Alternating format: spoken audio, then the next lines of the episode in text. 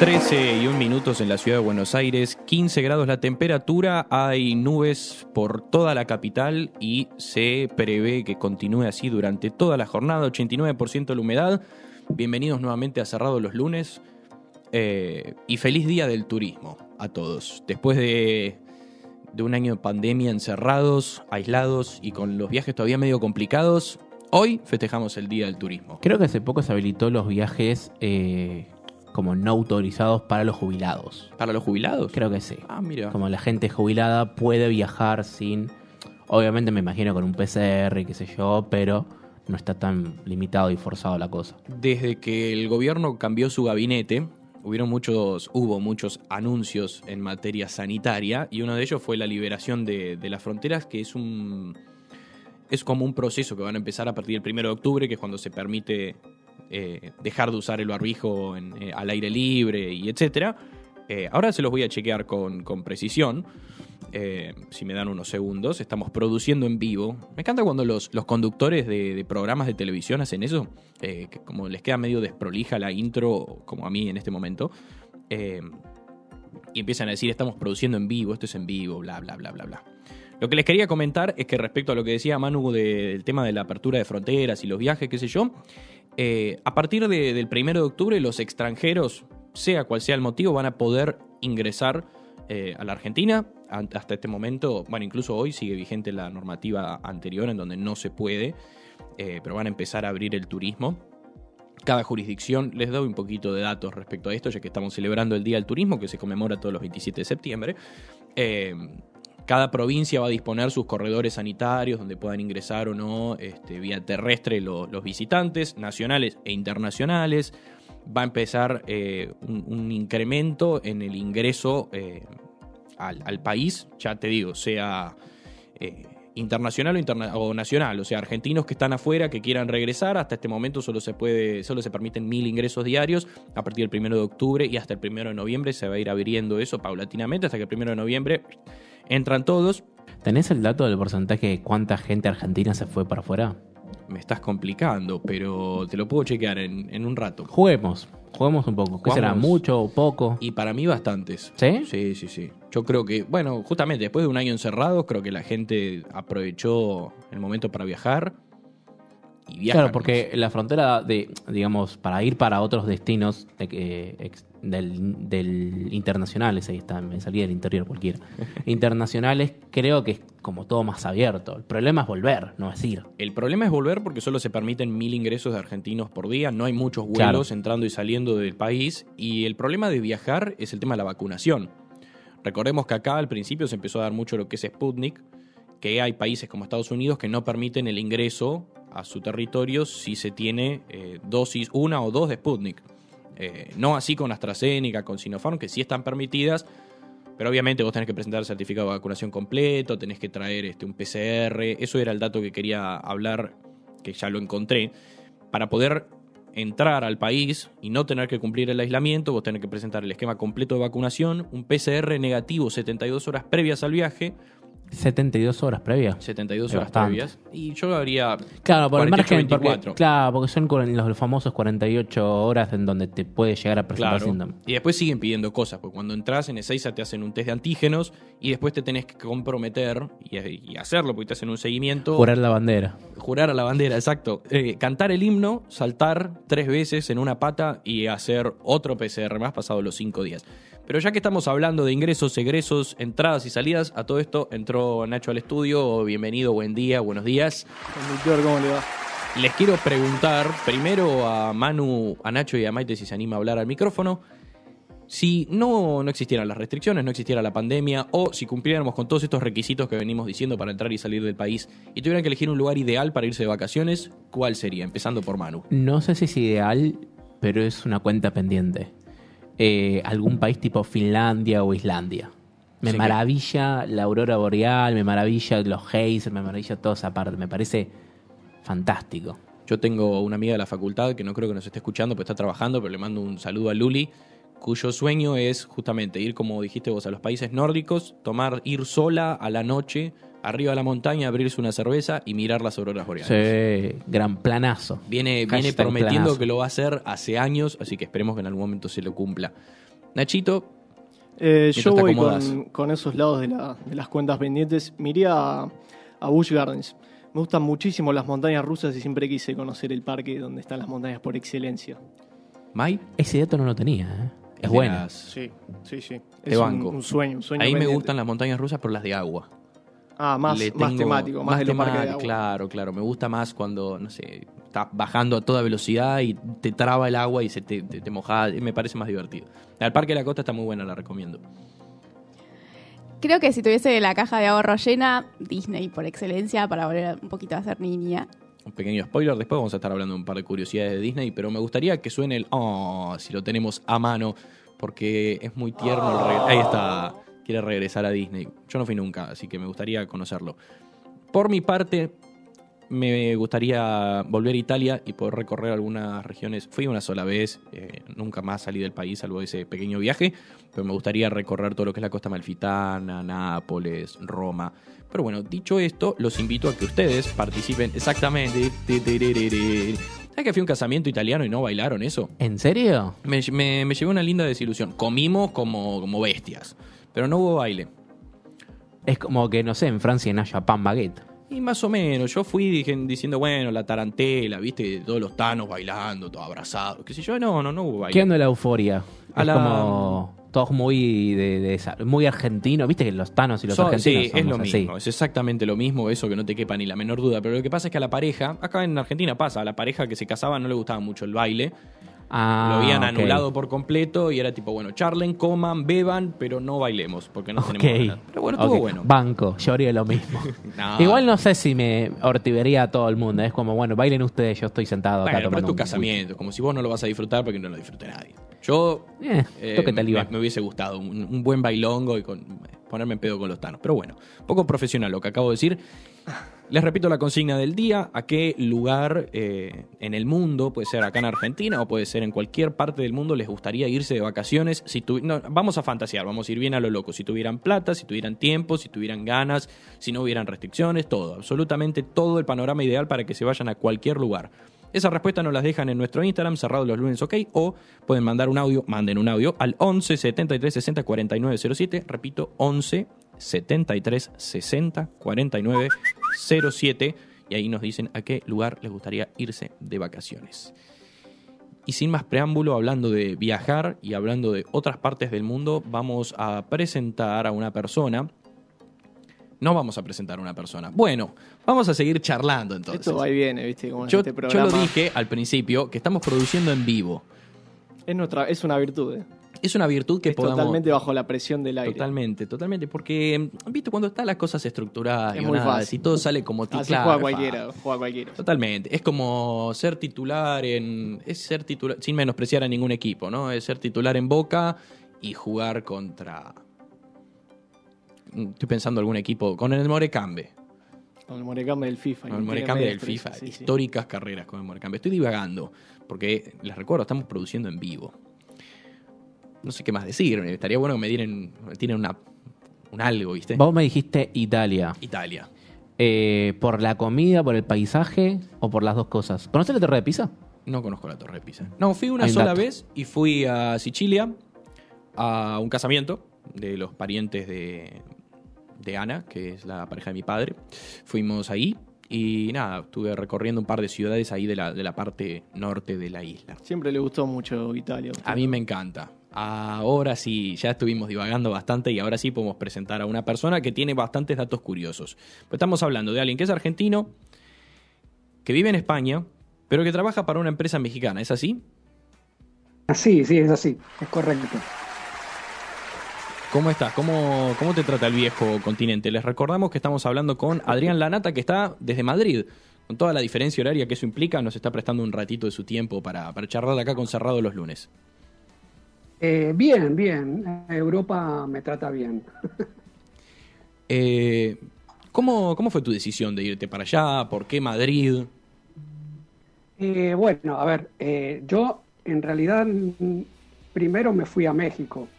Eh, en el año 2004 eh, veníamos en Argentina de bueno, una- la famosa crisis del 2000-2001 Y para el 2004 no, no, no se había recuperado este, la economía, así que eh, estaba complicado. Y en, bueno, 2003 me quedé sin trabajo em, y cuando empecé a buscar eh, lo que apareció fue en el 2004 México y bueno, no tenía nada que pensar porque era la única opción que se presentó. Así que me fui para allá y cuando llegué a México me encontré con un montón de argentinos este, que estaban en la misma situación, que se habían ido en la misma época casi el mismo año este, a Ciudad de México.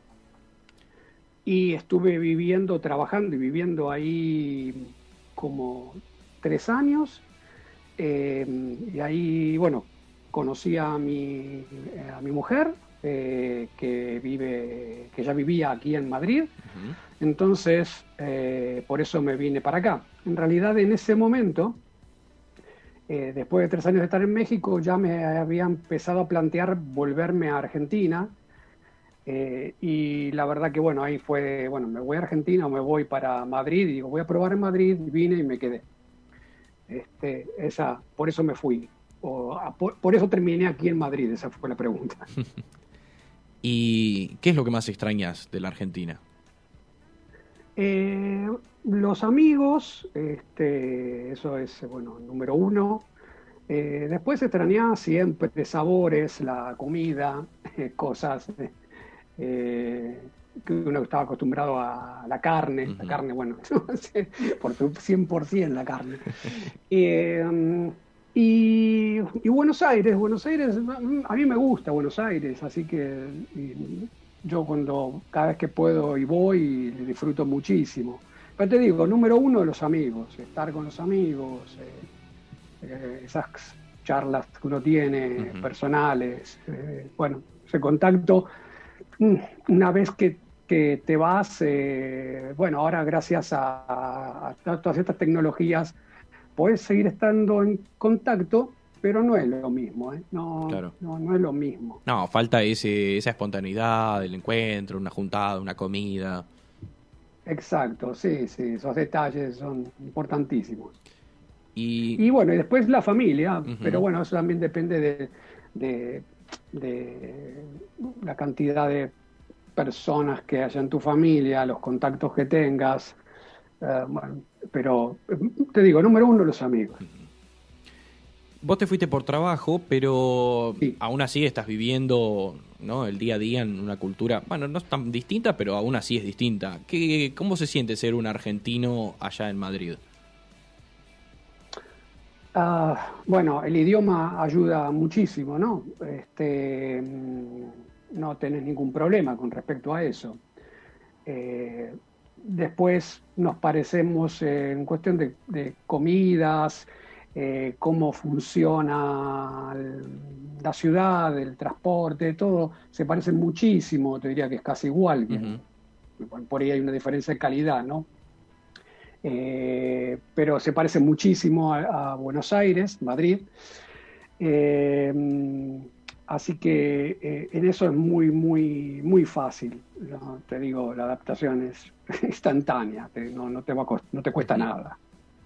Lo que sí, bueno, claro, la forma de ser de las personas es un poquito diferente, pero yo creo que te diría que los españoles son gente cariñosa, son distintos a nosotros. Nosotros somos más eh, directos, más abiertos, por ahí un poco más, pero son, son, son cariñosos.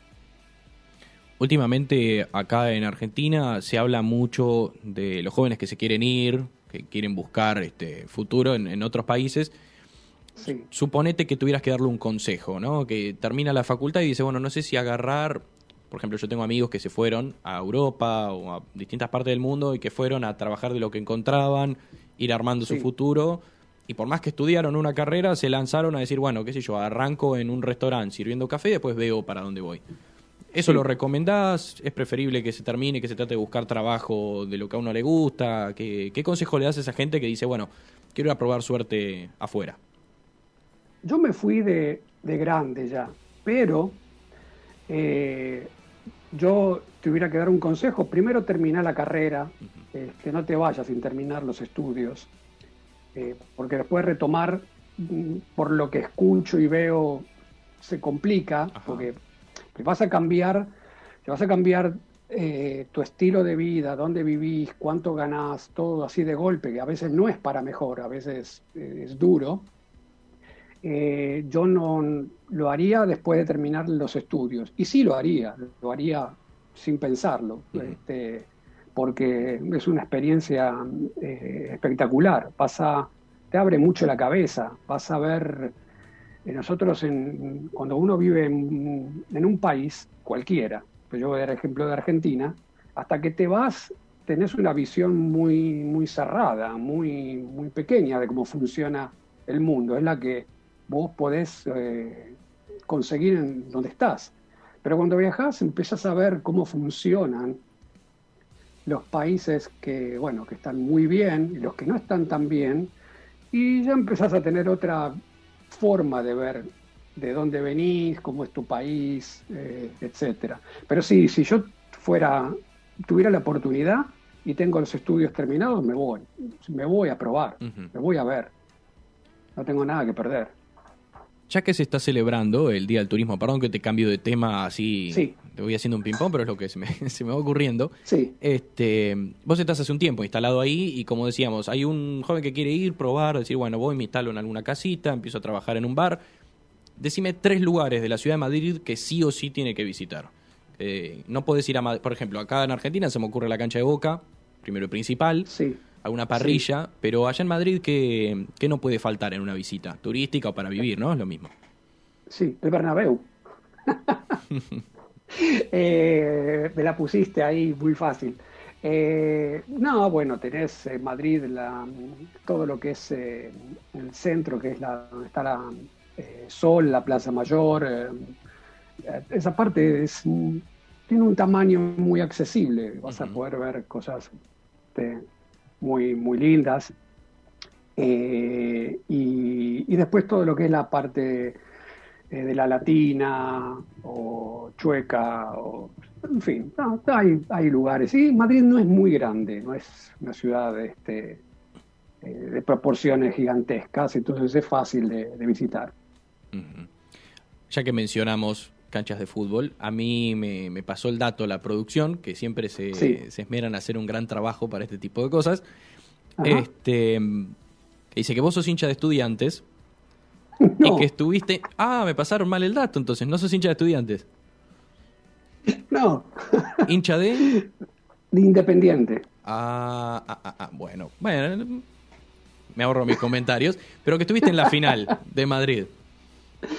Eh, tuve la oportunidad, sí, tuve la oportunidad de ver la, la final de la Copa Libertadores, Ujú. sí. Este, eh, eso fue muy, muy, muy extraño porque estaba en Buenos Aires eh, cuando supuestamente tenían que jugar el partido en la cancha de River. eh, y, y estaba ahí en Buenos Aires y me iba a los dos o tres días, bueno, sí, ah, dos o tres días yo me, me volvía para Madrid y ahí fue que muy rápido se empezó a decir que se jugaba afuera, que se iba a jugar en Madrid. Este, y bueno, por suerte pude conseguir una entrada cuando llegué a- aquí al aeropuerto. Estaba esperando las maletas y me metí con el teléfono a tratar de conseguir la entrada y de casualidad conseguí una, una platea. Este, así que sí, una experiencia impresionante. Sí. ¿Cómo lo vivían los españoles eso? Porque eh, su fútbol, querramos o no, es bastante distinto al nuestro. Ellos lo vivían como, este, déjame buscar las palabras correctas, pero con un poco de miedo, porque ellos tienen la imagen de que cuando vamos a la cancha este, somos todos barra brava. Y bueno, lo que pasó acá es que el que fue a ver el partido, algunos vinieron de, de Buenos Aires, pero la gran mayoría eran gente que estaba viviendo acá Claro. Incluso que no eran argentinos y que querían ver un Boca River, que para eso también era este, algo increíble, eh, y una copa fin- final de una Copa Libertadores algo increíble acá en Madrid. Y entonces lo que pasó es que llegó el momento del partido y había, no, ¿qué te puedo decir? No sé, nunca vi tanta policía, había carros blindados, era impresionante y no pasó nada, nada, porque Claro. No sé, gente común, normal. Este, así que es así lo vivieron. Después, en cuanto al deportivamente, yo creo que no les interesaba mucho. Claro, era más el folclore y el encuentro de todos los equipos que Exacto. Ellos no ven fútbol de Sudamérica, Claro. no, no. Acá el fútbol de Sudamérica no, no cuenta. No lo miran. Me hiciste recordar un mal momento, pero era pertinente la pregunta. Quería saber cómo se había vivido. es al día ¿Vos de cómo hoy. la viviste? Yo es al día de hoy que todavía no vi el tercer gol y no lo voy a ver nunca. Eh, ya cuando se iba mano a mano yo apagué la tele, empecé a escuchar, me grité con un par de vecinos, me fui a dormir. Así que no lo vi ni lo voy a ver. Está bien. Eh, te vuelvo a cambiar de tema porque me están llegando un par de preguntas de algunas personas que nos están escuchando que también, como te dije, tienen interés en, en viajar, en irse a vivir afuera Sí. en algún momento y quieren saber qué tan difícil es conseguir trabajo allá en España. Es difícil. ¿Depende del rubro o en general? No, eh, te diría que, bueno, si sos informático, si estás en, en el tema de la tecnología, te puede, eh, te puede ser más fácil. No, no, no es fácil, pero te va, pero sí hay, buscan, eso buscan mucho acá. Ajá. De todo lo demás, te diría Difícil. muy difícil, muy difícil. Este, aquí la forma que yo conozco que tienen aquí de eh, contratar a las personas o de buscar gente, este, es un poquito informal. Entonces, Claro. eh, eh, mucho de familia, amigo, conocido. Vos venís de afuera, no te conoce nadie, vos no conoces a nadie, Mm. entonces es difícil. Sí, más o menos como verdad. funcionan algunos rubros de acá. Eh, que si no conoces a alguien que ya esté trabajando adentro, entrar es prácticamente imposible.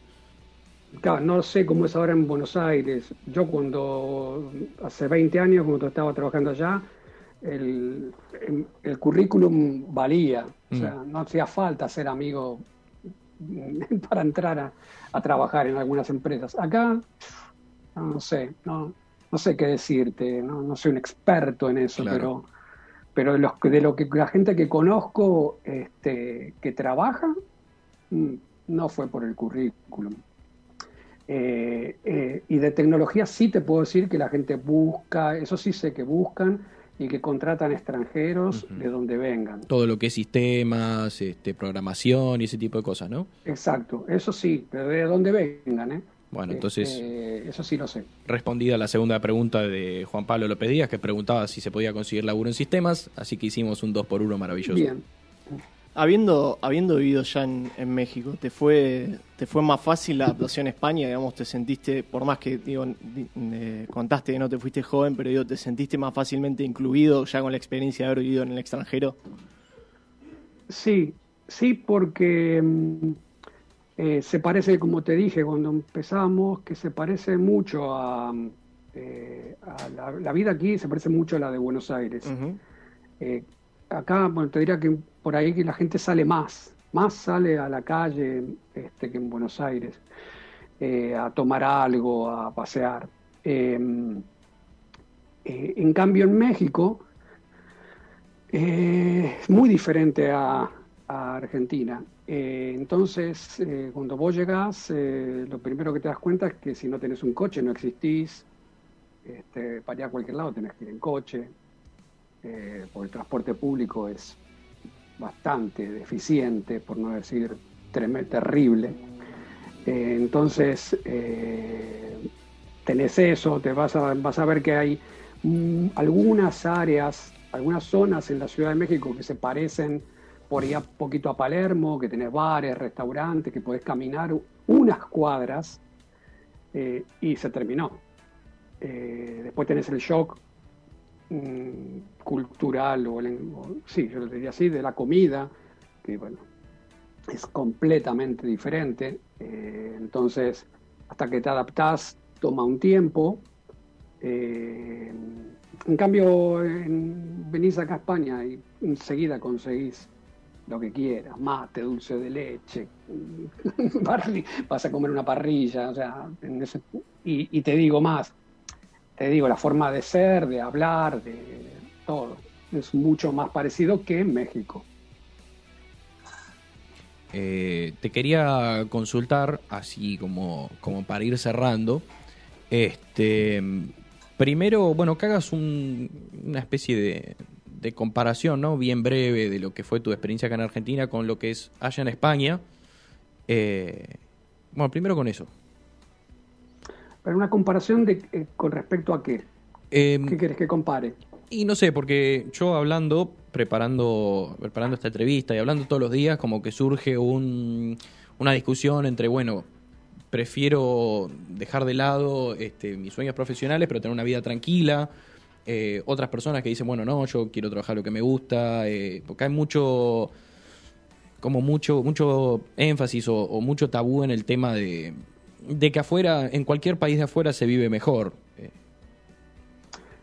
Ah, sí, no, no, eso es muy personal, pero muy personal. Eh, yo te digo por, por experiencia de haber estado con otros argentinos, porque acá en, en España son muy poquitos los argentinos que, que conozco, pero en, México sí conocí muchos.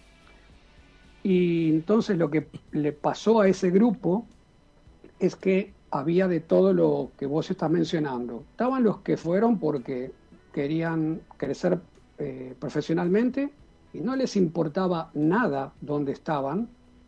O sea, da igual estar en México que en España o en Groenlandia, porque están desarrollando su carrera, su profesión. Entonces no extrañan nada, no sufren, porque están ensimismados en ese tema. Después están otros que, que fueron, como yo, por ahí, por necesidad y no aguantan, no aguantan, extrañan, extrañan, son muy familiares, entonces están todo el día extrañando a la familia, se tienen que un día se vuelven. Eh, después están los que van en familia, entonces por ahí uno de los dos se va bien y el otro, eh, tu pareja no, entonces está extrañando y quiere ver a la mamá y, y empiezan los problemas. Y te digo, de la mitad de la gente que yo conocí en México, la mitad se volvió, se volvió en dos o tres años. La mayoría por temas eh, personales. Eh, y algunos cuando vieron que se recuperó Argentina un poco, también Volvieron. profesional. Eh, pero te digo, muy personal eso. Este, por eso yo te decía en un momento, si vos sos joven y no tenés todas esas ataduras, eh, podés aprovechar y, y correr esos riesgos, ¿me entendés? O sea, no, no- no vas a per- no, no te va a pasar nada terrible en Claro. tu vida por ir a probar qué, qué pasa si limpio vasos en Roma. Te vas a divertir mucho, me imagino. Eh, y Adrián, para cerrar, primero preguntarte si tuvieras que elegir una sola cosa de Argentina y llevarla a España, ¿cuál sería? No, me traigo mis amigos, sí. Y le, le digo que se traigan la comida un poquito, ¿no? Las morcillas. Un asado, claro. Eh, y después la última pregunta, te quería hacer partícipe de nuestra consigna del día. Eh, sin ningún tipo de atadura, problema económico, restricción, absolutamente nada. Si pudieras elegir cualquier lugar del mundo para irte de vacaciones, ¿a dónde sería? Cualquier lugar del mundo para irme de vacaciones, me voy a Italia. Ah, yo elegí lo mismo. Muchas gracias. ¿En serio? Sí.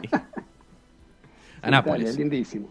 Espectacular Italia, sí, muy lindo. ¿Estuviste? No, no estuve en Nápoles, sí, estuve en Roma, eh, estuve eh, en Florencia, bueno, Venecia, Venecia es impresionante, Venecia es impresionante. Este, entonces, eh, sí, vi algún, fui a algunos lugares y me encanta, me gusta mucho.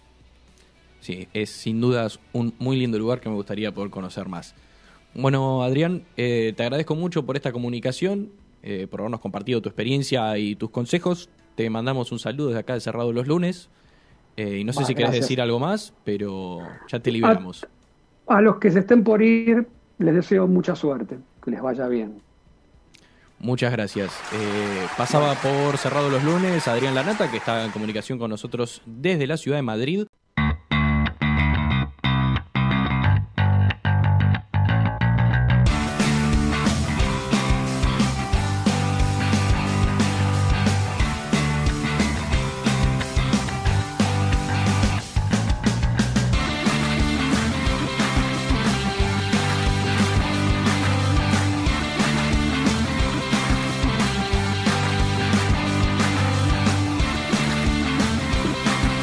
Seguimos haciendo nuestro recorrido internacional. Eh, quiero hacer una aclaración breve y completamente fuera de contexto.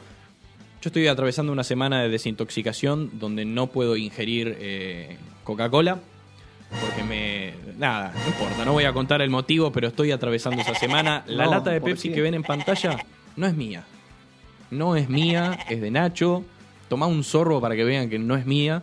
Porque quiero que conste y que nada de lo que vean ¿Por qué me imagino que viene un reto después de esto? no, no, no, no viene un reto, pero yo me sentí desafiado. Entonces estoy Ah, cumpliendo ok, el desafío. ok, yo ok. no estoy ingiriendo Coca-Cola Ah, esta pero semana. No te sientas dejes, intimidado. eh, claro, no te dejes boquear por la gente que te dice, "Eh, sos adicto a la... No, No, no, o no, sea, no, no. Es una cuestión moral, orgullo y... Bueno, no importa. Hice un pequeño disclaimer que no tenía absolutamente nada que ver porque quería dejar la aclaración porque apareció en pantalla nuestro sponsor no autorizado. Pero del otro lado lo tenemos a Ivo, que mira con deseo la lata de Pepsi de Nacho. Hola, ¿qué onda? Por fin volví después de dos semanas sin aparecer por acá. Tuviste, fuiste presidente de mesa y Y después, después La vacuna. la me bajó la vacuna. Bueno, Sí. deber, deber cívico los últimos dos programas, así que estás completamente perdonado. Muchas gracias. Y bueno. Pero sí, hoy les traigo, les traigo películas y series para viajar por el mundo, básicamente, en este día del turismo. Eh, pero, o sea, yo quiero, o sea, Sí. yo quiero preguntarles, o sea, si les pregunto una locación que aparece en millones de películas y que son todas tipo súper mágicas y copadas y re lindas, o sea, ¿qué locación piensan ustedes? Yo no voy a hacer trampa porque ya sé de qué se trata. Entonces Yo voy a dejar no vi, Nacho. no vi la columna, yo pienso en Nueva York. Exactamente. O sea, Ah, era por ahí. Yo, yo ya lo sabía, no podía Era hacer por ahí. trampa. Era por ahí, era por ahí. O sea, yo amo Nueva York, es una. es porque es una ciudad tipo tan mágica, además de que, o sea, se mueve tan rápido y tiene tanto, tanto para ofrecer, o sea, es como que realmente cuando estás ahí es- entendés por qué la gente se enamora un poco de la ciudad, porque, mm, o sea, no solamente es hermosa, sino que hay, o sea, personas de todo el mundo, hay de todo, eh, no sé, pasan muchas cosas todo el tiempo y además tenés un montón de actividades para hacer. Entonces yo dije, tipo, bueno, voy a traer como series y películas que están situadas en esta ciudad. Eh, y traje como series que son, va, series y películas que son como diferentes entre sí, eh, como que tocan distintas temáticas y como que representan a la ciudad desde distintos puntos. Eh, algunas más real, después traje una comedia, después traje como una docu-series, así que Un poco de todo. Nada, espero que les guste. Sí, un poco de todo, tipo un de todito. Eh, pero nada, la primera que traje eh, y, me encantó el segundo porque es como súper real y creo que sería como una experiencia que viviría cualquier persona que va a vivir en una ciudad tan cosmopolita como es Nueva York. Eh, y es Frances Ha, que que, eh, si no la conocen, está protagonizada por Greta Gerwig, que es la directora de Lady Bird y Mujercitas, la última versión que salió hace poco. Esa, esa última, Eh, las que nombraste no las vi, pero esa última de Mujercitas la fui a ver al cine y para mi sorpresa está muy buena. Está muy buena. Bueno, acá en pantalla está mostrando eh, a Frances Ha. Eh, básicamente Frances es una, o sea, es una veinteañera que eh, es, o sea, una bailarina que no baila muy bien, que digamos, pero se mudó a Nueva York para, o sea, tipo, para, mm, para cumplir su sueño de ser bailarina. Y es como que empieza a crecer a los golpes en Nueva York, o sea, porque ella es como muy infantil, es muy así como risueña y, y todo eso, y como que Nueva York se mueve muy rápido y todo cambia en un segundo, o sea, tipo sus relaciones empiezan a cambiar eh, y ella en medio que no sabe dónde está, dónde se, o sea, cómo, cómo manejarse Ujú. entre todo eso. Y bueno, la vemos, o sea, en distintas e- etapas de su vida, o sea, como mudándose de un lado para otro, intentando sobrevivir como sea. Eh, y nada, me pareció como una película muy hermosa. Lo bueno es que está filmada enteramente en blanco y negro la película, lo cual te da como esta mm, cierta idea de nostalgia Sí. eh, y como tiempos pasados, no sé, es muy linda y en un momento hace un monólogo sobre lo que para ella significa el amor y es como te rompe el corazón, esa parte es realmente hermosa. Eh, y nada, esta película hace poco estaba en Netflix, hoy me fijé para chequear si estaba y ya no está más, Oh. así que pueden encontrarla, no sé, en algún lugar pirateado de internet. Eh, pero sí, Gracias, gracias a Netflix por siempre sacarnos las, películas y Sí, series. no que sé por qué la sacaron, pero no la pueden encontrar en ninguna otra plataforma, así que, bueno, van a tener que hacer su, su trabajo. Eh, Está buena la película pero bueno. porque es un poco lo que veníamos hablando con Adrián, ¿no? De irse y, Sí. y probar suerte en otra parte del mundo. Sí, No la vi, pero O me sea, imagino que muestra algo como... Probar y ver cómo sale. Claro. Sí, sí, sí, tal cual. Pero bueno, ahora la segunda es una comedia que, eh, o sea, se estrenó hace poco y se llama Only Murders in the Building. Eh, es una comedia que está protagonizada por Steve Martin, eh, Martin Short y eh, Selena Gómez. Que Ah, puede parecer medio rara este trío porque, o sea, Steve Martin y Martin Short son amigos hace bastante y hicieron varias películas juntos, es una dupla súper conocida. Y que Selena Gómez se meta en este trío puede sonar medio raro, pero hay una dinámica muy buena entre ellos, o sea, es muy graciosa. Eh, y nada, está situada en Nueva York y te muestran como eh, lo que pasó en este edificio en el que viven todos juntos es que hay como una muerte que todos dicen que fue un suicidio, pero este trío dice que es un asesinato, entonces se, se ponen a averiguar qué es lo que pasó eh, y hacen un podcast sobre eh, esto. O sea, como que ellos quieren hacer un podcast sobre un crimen real porque Ujú. son fanáticos de podcast sobre crimen. Y entonces ellos hacen el suyo y obviamente tipo eh, esto los lleva a hacer un montón de cosas, o sea, un montón de situaciones súper cómicas, raras, bizarras. eh, hasta, por ejemplo, en un momento creen que Sting, Sí. el cantante, el cantante, es claro. el asesino. O sea, a este punto. Eh, no es un spoiler, es igual, eh, está en el trailer, está todo. Crack igual, Así Steve Martin, nada. yo lo amo. ¿Qué cosa? A Steve Martin, que lo amo. Ah, sí, es un genio, es un genio. Eh, y nada, este trío realmente es, es muy bueno, es una como es una serie que está ahora en Star Plus, la están pasando, cada semana están eh, estrenando nuevos episodios, o sea, recién están en la primera temporada, no terminó todavía, estamos en el medio. Y nada, cada vez que llega un martes yo estoy ahí tipo súper emocionado porque se estrena un capítulo de esta serie porque es muy divertida. Están todos muy bien en sus papeles, así que nada, es súper recomendable. Eh, Tipo, postas se van a reír bastante. También Um, estamos viendo en pantalla que se puede encontrar en, en Hulu, Hulu, ¿no? ¿Puede ser? Sí, sí, la plataforma no llegó acá todavía, eh, eso es exclusivamente en Estados Unidos, No. pero acá la pueden encontrar por Star Plus. Yo tenía, tenía ganas de contratar ese servicio, pero ahora me acabas de informar y desilusionar todo al mismo tiempo. Sí, sí, sí, sí. la- eh, desgraciadamente no está acá porque tiene bastantes eh, producciones violas, pero algunas de las producciones, como por ejemplo de Handmaid's Tale o, esta, las, las obtenemos por otras plataformas como Paramount Plus o Star Plus. Perfecto. Así que les tiro el dato. Eh, y bueno, y por último, quiero, eh, o sea, traje una docu-series que yo la vi como cinco veces ya porque me parece excelente. Es una, como, es una serie limitada que está dirigida por Martin Scorsese eh, y que se llama Pretend It's a City. Que Martin lo que hace es como que él básicamente filma y sigue a su amiga Fran Lebowitz Sí. que es una comediante muy conocida eh, que vive en Nueva York hace años, tipo años, si es como una neoyorquina como de nacimiento básicamente, aunque no nació en Nueva York, ¿no? Pero vive hace tanto que ya conoce la ciudad de pe a pa. Em, y básicamente son, es una miniserie de eh, siete capítulos, si no me equivoco, de 30 minutos cada uno máximo. Eh, y ella te cuenta de dónde sale como ese amor que los neoyorquinos tienen por Nueva York. Ajá. Y te dice como, te- como que te tira la posta porque dice tipo, te cuenta todo lo que está mal con la ciudad, o sea, tipo la basura, eh, el metro que se eh, anda mal o que está viejo y todo eso, eh, que está todo pintado, que la gente tipo es suicida en la calle, o sea, tipo que cruza sin ver y se te mete en el medio de los autos y todo eso. Y dicen tipo, está todo esto mal, pero amamos que esté eso mal. O sea, Claro. tipo, y ella dice, yo odio Nueva York, pero no me imaginaría viviendo en otra ciudad que no fuera Nueva York. Entonces es como muy buena y te, y te hace conocer la ciudad de otra manera, eh, que no es tipo como súper idealizada como te la muestran tal vez en otras películas o series. Eh, y es muy divertida, ella es muy divertida. Eh, y nada, y es como realmente te, te hace ver como la ciudad con otros ojos y está muy buena. Y esta sí la encuentran en Netflix, o sea, esta sí está porque es una eh, producción exclusivamente para Netflix. Eh, así que nada, esas tipo son mis recomendaciones. tipo, vayan a verlas porque están muy buenas. Me gustó la última, porque te muestra, como decimos, la ciudad como es. Sí. Eh, como acá Sí, Buenos sí, Aires. ¿no? Que la gente cuando viene a visitarla va a visitar los lugares más, más lindos, icónicos, pero si vos te parás Mm. en...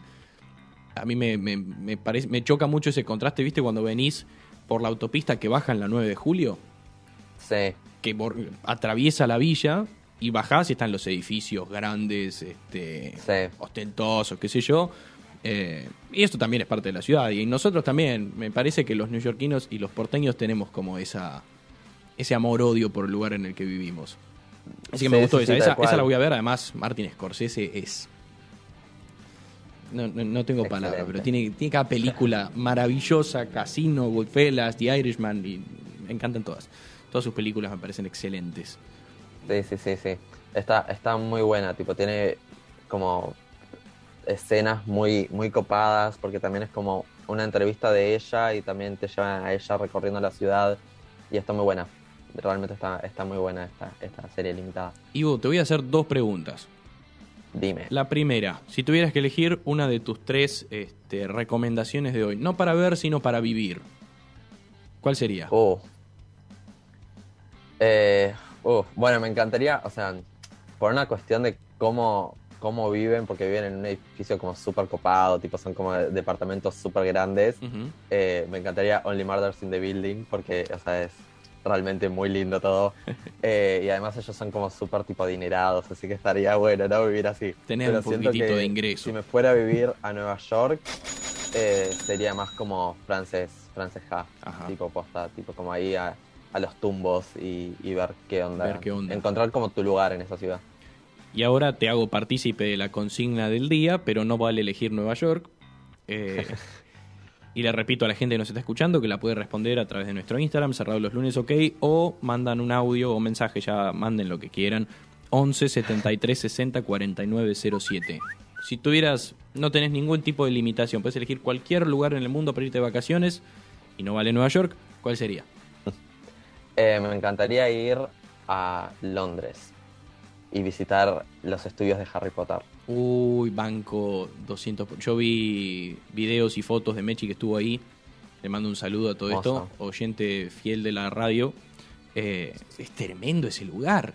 Tiene toda Es la hermoso. escenografía. Es este. Compite mano a mano con Disney, a mi entender. Sí, o sea, me encantaría ir ahí. O sea, es como muy para los fanáticos. Y yo soy súper fan de Harry Potter, así que me encantaría, tipo, ir ahí, posta. Sería re lindo. Banco, banco y mucho. también visitar las locaciones en las que grabaron algunas escenas. Claro, el castillo, que existe realmente, por más que se haya adaptado con pantallas verdes, etcétera.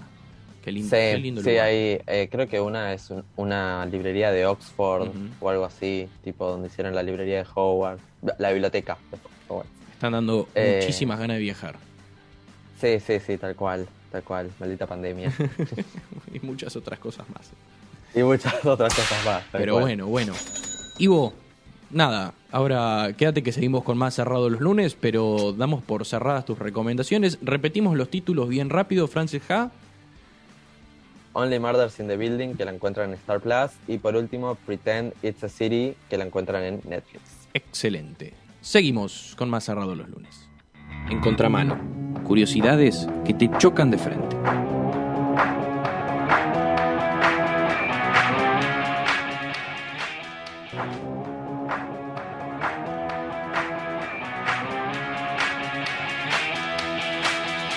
Bueno, antes de arrancar la columna te quiero contar que cuando abrí el celular para ver lo que preparé, me encontré con una llamada perdida de mi jefa. Así que Caramba. es probable que esté despedido y ya no tenga trabajo. No, ¿cómo? Un poquito más de, más de fe. Así que si quieren mandar propuestas laborales, eh, Le mandamos un saludo. sí, sí. Es Mer, ¿no? No, es Graciela. Ah, caramba. Bueno, ojo, eh, que cuando yo, mis recuerdos de la 100, cuando había un llamado de Graciela, era un, un llamado positivo. Una buena noticia. Era una buena noticia. Era un... Páguenme dinero. Bueno, pero pasando a lo que nos incumbe, Pasando a lo que nos el tiempo compete. me apremia. Precisamente. Eh, vamos a ir un poquito a los lugares turísticos más raros del mundo, ya que estamos hablando de lugares para viajar y de la- del Día del Turismo. Vamos a empezar primero en Japón. Vamos hasta Asia y nos vamos a la ciudad de Nara. Eh, está ubicado en la zona sur central de Honshu. Está a una hora más o menos de Osaka en tren. O sea, está cómodo para ir. Eh, además de ciertos templos que tiene el, el parque de Nara, que es como la atracción turística, tiene la particularidad de que hay muchos ciervos que están entre la gente. Ajá. Es decir, la gente transita y visita los templos y los ciervos van alrededor. Incluso se pusieron distintos puestos para darle unas galletitas que están preparadas especialmente para los animales que se llaman senbei. Entonces eh, los animales aprendieron ya a convivir con la gente y es totalmente normal ver turistas interactuando con los animales, con los ciervos. Pero lo que no tuvieron en cuenta es que las galletitas tenían cierto valor eh, nutricional, ciertos carbohidratos que no cubría el pasto, que era el alimento eh, habitual de los ciervos. Entonces, con la cuarentena, todos adentro, Se no hay más turistas, los ciervos dijeron, che, dame galletitas. ¿Qué onda? ¿Qué onda? Claro, y en vez de quedarse comiendo pasto ahí en la zona del Parque de Nara, fueron hasta la ciudad. Y se empezaron a ver, por ejemplo, vos ibas por una avenida y por el medio de la senda peatonal se te cruzaba un ciervo, ahí parado. Mm. Bueno, es por eso que no hay que cambiar la alimentación de los animales, hay que tener cuidado con qué se le da de comer a los bichos estos, a cualquiera. Es como que acostumbres, bueno, no, no se me ocurre ningún ejemplo, pero nada, cuestión que... Sí, sí, se, se fue. Creo que al migraron, principio de la pandemia, ojo, porque nos parecía un paisaje maravilloso, tipo el hombre se corrió de la civilización, aparecieron Sí, los animales. Hubo cosas buenas, por ejemplo, en Venecia, el Sí, color del agua, se limpiaron los tipo de- de canales. Pero también se generaron estas cosas de que claro, cambiaste la alimentación, el comportamiento de los animales y se te vinieron para la ciudad. Bueno, pero en ese caso está mal en todos los aspectos posibles. Primero porque lo alimentaban a base de un alimento que no es el propio del, del animal y bueno, después lo dejaste dar y obvio, el bicho está acostumbrado, quiere... Me vas a acordar a un capítulo de Los Simpsons, porque me gusta relacionar las cosas con Los Simpsons, el del tomaco, Sí, claro. eh, que justa, bueno, El tomate que claro, un breve, breve, breve resumen para el que está el otro día no conoce Los Simpsons. Hay un capítulo en el que se mezclan en una plantación que tenía Homero eh, una semilla de tabaco y de tomate y cuando crece la planta crece un tomate con gusto a tabaco, que tiene sabor feo pero es adictivo. Y se hacen adictas las personas y los animales y al final les queda una planta sola y todos los animales de la granja se le vienen al humo tratando de conseguir ese último tomaco. Así que me vas a acordar un poco, me imagino a los ciervos dando vueltas por Sí, la sí, ciudad, rompiendo los vidrios, pidiendo las galletitas, nada. Pequeña anécdota. Podemos decir que pasó una cosa así. Bueno, Para ¿ves? la imaginación. Otra, otra predicción más que se cumple gracias a los Simpsons. Bueno, vamos al siguiente. Vamos al Eh, siguiente. ¿Te gustan las películas del lejano oeste? Sí, Far West. totalmente. Clint Eastwood, rey de reyes en ese, En ese aspecto. en ese, en ese, género, rubro. No me rubro, ese salía rubro. la palabra, gracias. Ahí está, ahí salieron los tiros. Bueno, eh, te puedo hacer ese sueño realidad. O sea, podemos ir hoy al lejano oeste. ¿Me puedo ir empilchado con las botas, la Sí, camisa? abs- la- es la todo? idea, de hecho. Uy, qué lindo. absolutamente. Vamos al, al, pueblo de Thompson, en Arizona, Estados Ajá. Unidos. Eh, está ambientado totalmente como en el, en el siglo XIX, donde se dan todas estas escenas. ¿Ves? Ahí vemos una imagen. Eh, Ahí Estoy viendo tres personas que no están con la... Estoy enojando. y, y no se compraron el personaje, no, no, no la vivieron. No, vos, otro capítulo de los Simpsons que lo llevan a recorrer un pueblo así. Bueno, se destaca porque justamente, viste, algunos pueblos históricos eh, terminan abandonados, quedan como pueblos fantasmas y ya es más una recorrida de decir, bueno, mira cómo quedó esto Claro. después de tanto tiempo. Pero al contrario de lo que pasó en esos casos, acá se, se adaptó muy bien y hay distintos tours y paquetes turísticos para la gente que quiere visitar. Por ejemplo, además de recorridos generales históricos por la ciudad, puedes hacer un tour de fantasmas en el cementerio. Estás una hora dando vuelta en un cementerio muy Mm. amplio porque moría mucha gente. eh, en esas épocas donde te cuentan distintas historias de terror y leyendas urbanas que quedaron en el tiempo. Eh, bueno, recorridos por lugares que incluyen también historias de asesinatos y crímenes y un gunfight show. Uh, como los duelos. Un show de duelo, exactamente. Claro. Tenés actores que recrean un duelo en el, en el lejano oeste y podés pagar también para, para asistir a eso. Qué divertido. O sea, que no que divertía la, la, Sí, qué divertido. ¿Saben qué? Sí, me parece divertido. Me parecen divertidos los duelos del lejano oeste y vengan de a uno. Sí, en el paquete te venían que siempre gana el bueno, pero no sé si es verdad. Y no, yo no creo. No, no. A- a- bueno, por lo menos de las películas, ¿no? Porque es el único acercamiento histórico que tengo, pero pueblos controlados por, por los malos, Sí, digamos, sobrado, por los sí, bandidos, eh, que ganaban esos duelos. Y también hacían un poco de trampa, porque sí, vos mucho duelo, mucho duelo, pero más de uno habrá tenido alguno escondido por atrás y le pegó un tiro en la rodilla y... ah, Nunca quedó en escena eso. ah, eso, eso no se cuenta porque pierde el misticismo, pero dale. Bueno, seguimos con crímenes, ¿te parece? Seguimos que viajando. estamos ahí. Sí, me gusta la onda Sí. criminal. Bueno, te voy a llevar a Escocia entonces. Upa. La cárcel de Invera Inveraray. Inveraray se escribe en, criollo. Eh, es una cárcel del siglo XIX que está mantenida eh, exactamente como estaba en ese momento. Ahí vemos una foto de, de la entrada, sería. Tiene tres partes. Primero, una corte principal, porque los cortes, la corte, eh, los juicios, digo, está bien, eh, se hacían dentro del mismo establecimiento, digamos. Se terminaron de construir la, la corte y la primera parte de la cárcel en 1820. Ajá. Las primeras celdas eran ocho celdas muy chiquitas, donde se hacinaban un montón de presos. Eh, vivían unas condiciones inhumanas y, bueno, también lo que se intenta mostrar es eso. La parte más nueva se hizo después de una reforma, una ley de prisiones, donde mejoraron las condiciones. Se hizo en 1848. Eh, celdas más grandes y bueno, otras, otra forma de vivir. Eh, se cerró en 1889 la cárcel y 100 años después, 1889, la restauraron para mostrarla al público.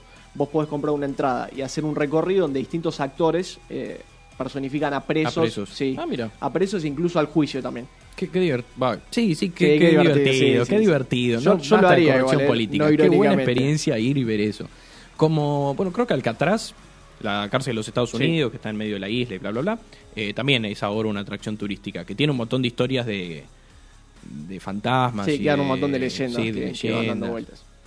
Pero bueno, podés por una entrada eh, revivir toda, a toda esa revivir situación. una cárcel. ¿Irlandesa me dijiste? Escocia. Escocesa. Escocia. Sí, sí. Se van a enojar los escoceses, no les gusta la comparación. Y por último, porque siempre me gusta bizarrear un poquito antes de terminar, es, es mi estilo, vamos a ir hasta Turquía. Eh, ¿Te gustan los museos? De cualquier cosa, ¿eh? Los museos. No de, no de cosas tradicionales, de lo que sea. Sí, museos raros me gustan. ¿Sí? Ya ya museo de historia natural, esas cosas como que... eh, Bueno, de la mano de este señor que vemos en pantalla, que se llama eh, Galip Koruku, eh, está ubicado en Habanos, y es un, en Habanos, Turquía, y es un museo de pelo. ¿Qué? Sí, Como pelo. un museo de pelo. Con esta cara, me parece muy graciosa esa foto del... Él tiene un aspecto muy, muy particular, Y el se señor hace- Galip. Me hace acordar al peluquero que me cortaba el pelo de chico, José María. No, no, bueno, vos entonces podés ser parte quizás. de Jamás este en mi vida José María se va a enterar que lo estoy nombrando ahora, pero sacale el pelo blanco de José María. Un saludo a José Ma. Bueno, la cuestión es que Galip eh, comenzó su, su colección de pelo en 1979, cuando una amiga le dijo que se iba de la ciudad y él le pidió un mechón como recuerdo, no sé. Ok. Eh, supuestamente era, era común en la no, época. ¿qué eh. va? Es raro. Poneme la del exorcista, una, una música así de terror. Supuestamente, Ahí claro. está. The X-Files es The esta. X-Files. Eh, era algo común en esa época, según el, el artículo lo, lo presentaba. Pero bueno, la cuestión es que se quedó con el mechón y desde entonces cada vez que le contaba esa historia a alguna mujer que lo visitaba, repetía la- el pedido. Ajá. Ok. Son solo mechones de mujer. Bueno, se vuelve cada vez más rara la Sí, historia. cada vez se vuelve Yo más- creo que más no es un museo. Habría que hacer un ADN. de todos Bueno, esos pero la cuestión es que Constatar si siguen vivas esas personas. Juntó tantos que le dio para hacer un museo. ¿Sabes cuánto tiene aproximadamente? 16.000 mechones. Ok. 16.000 Uno por persona. Yo tengo una pregunta, ¿no? Eh, vos me dijiste a la amiga, le pidió el mechón, me imagino la, la muchacha, "Mm, bueno, tomá, qué sé yo. 16.000 personas más, a partir 15.999 a partir de ella. 15.999 le dijeron, dale, te, te doy un mechón. Lo que pasa es que cuando hizo el museo, lo tiene como en un. Porque él también es eh, de alfarería, hace objetos con cerámica, con, con barro cocido.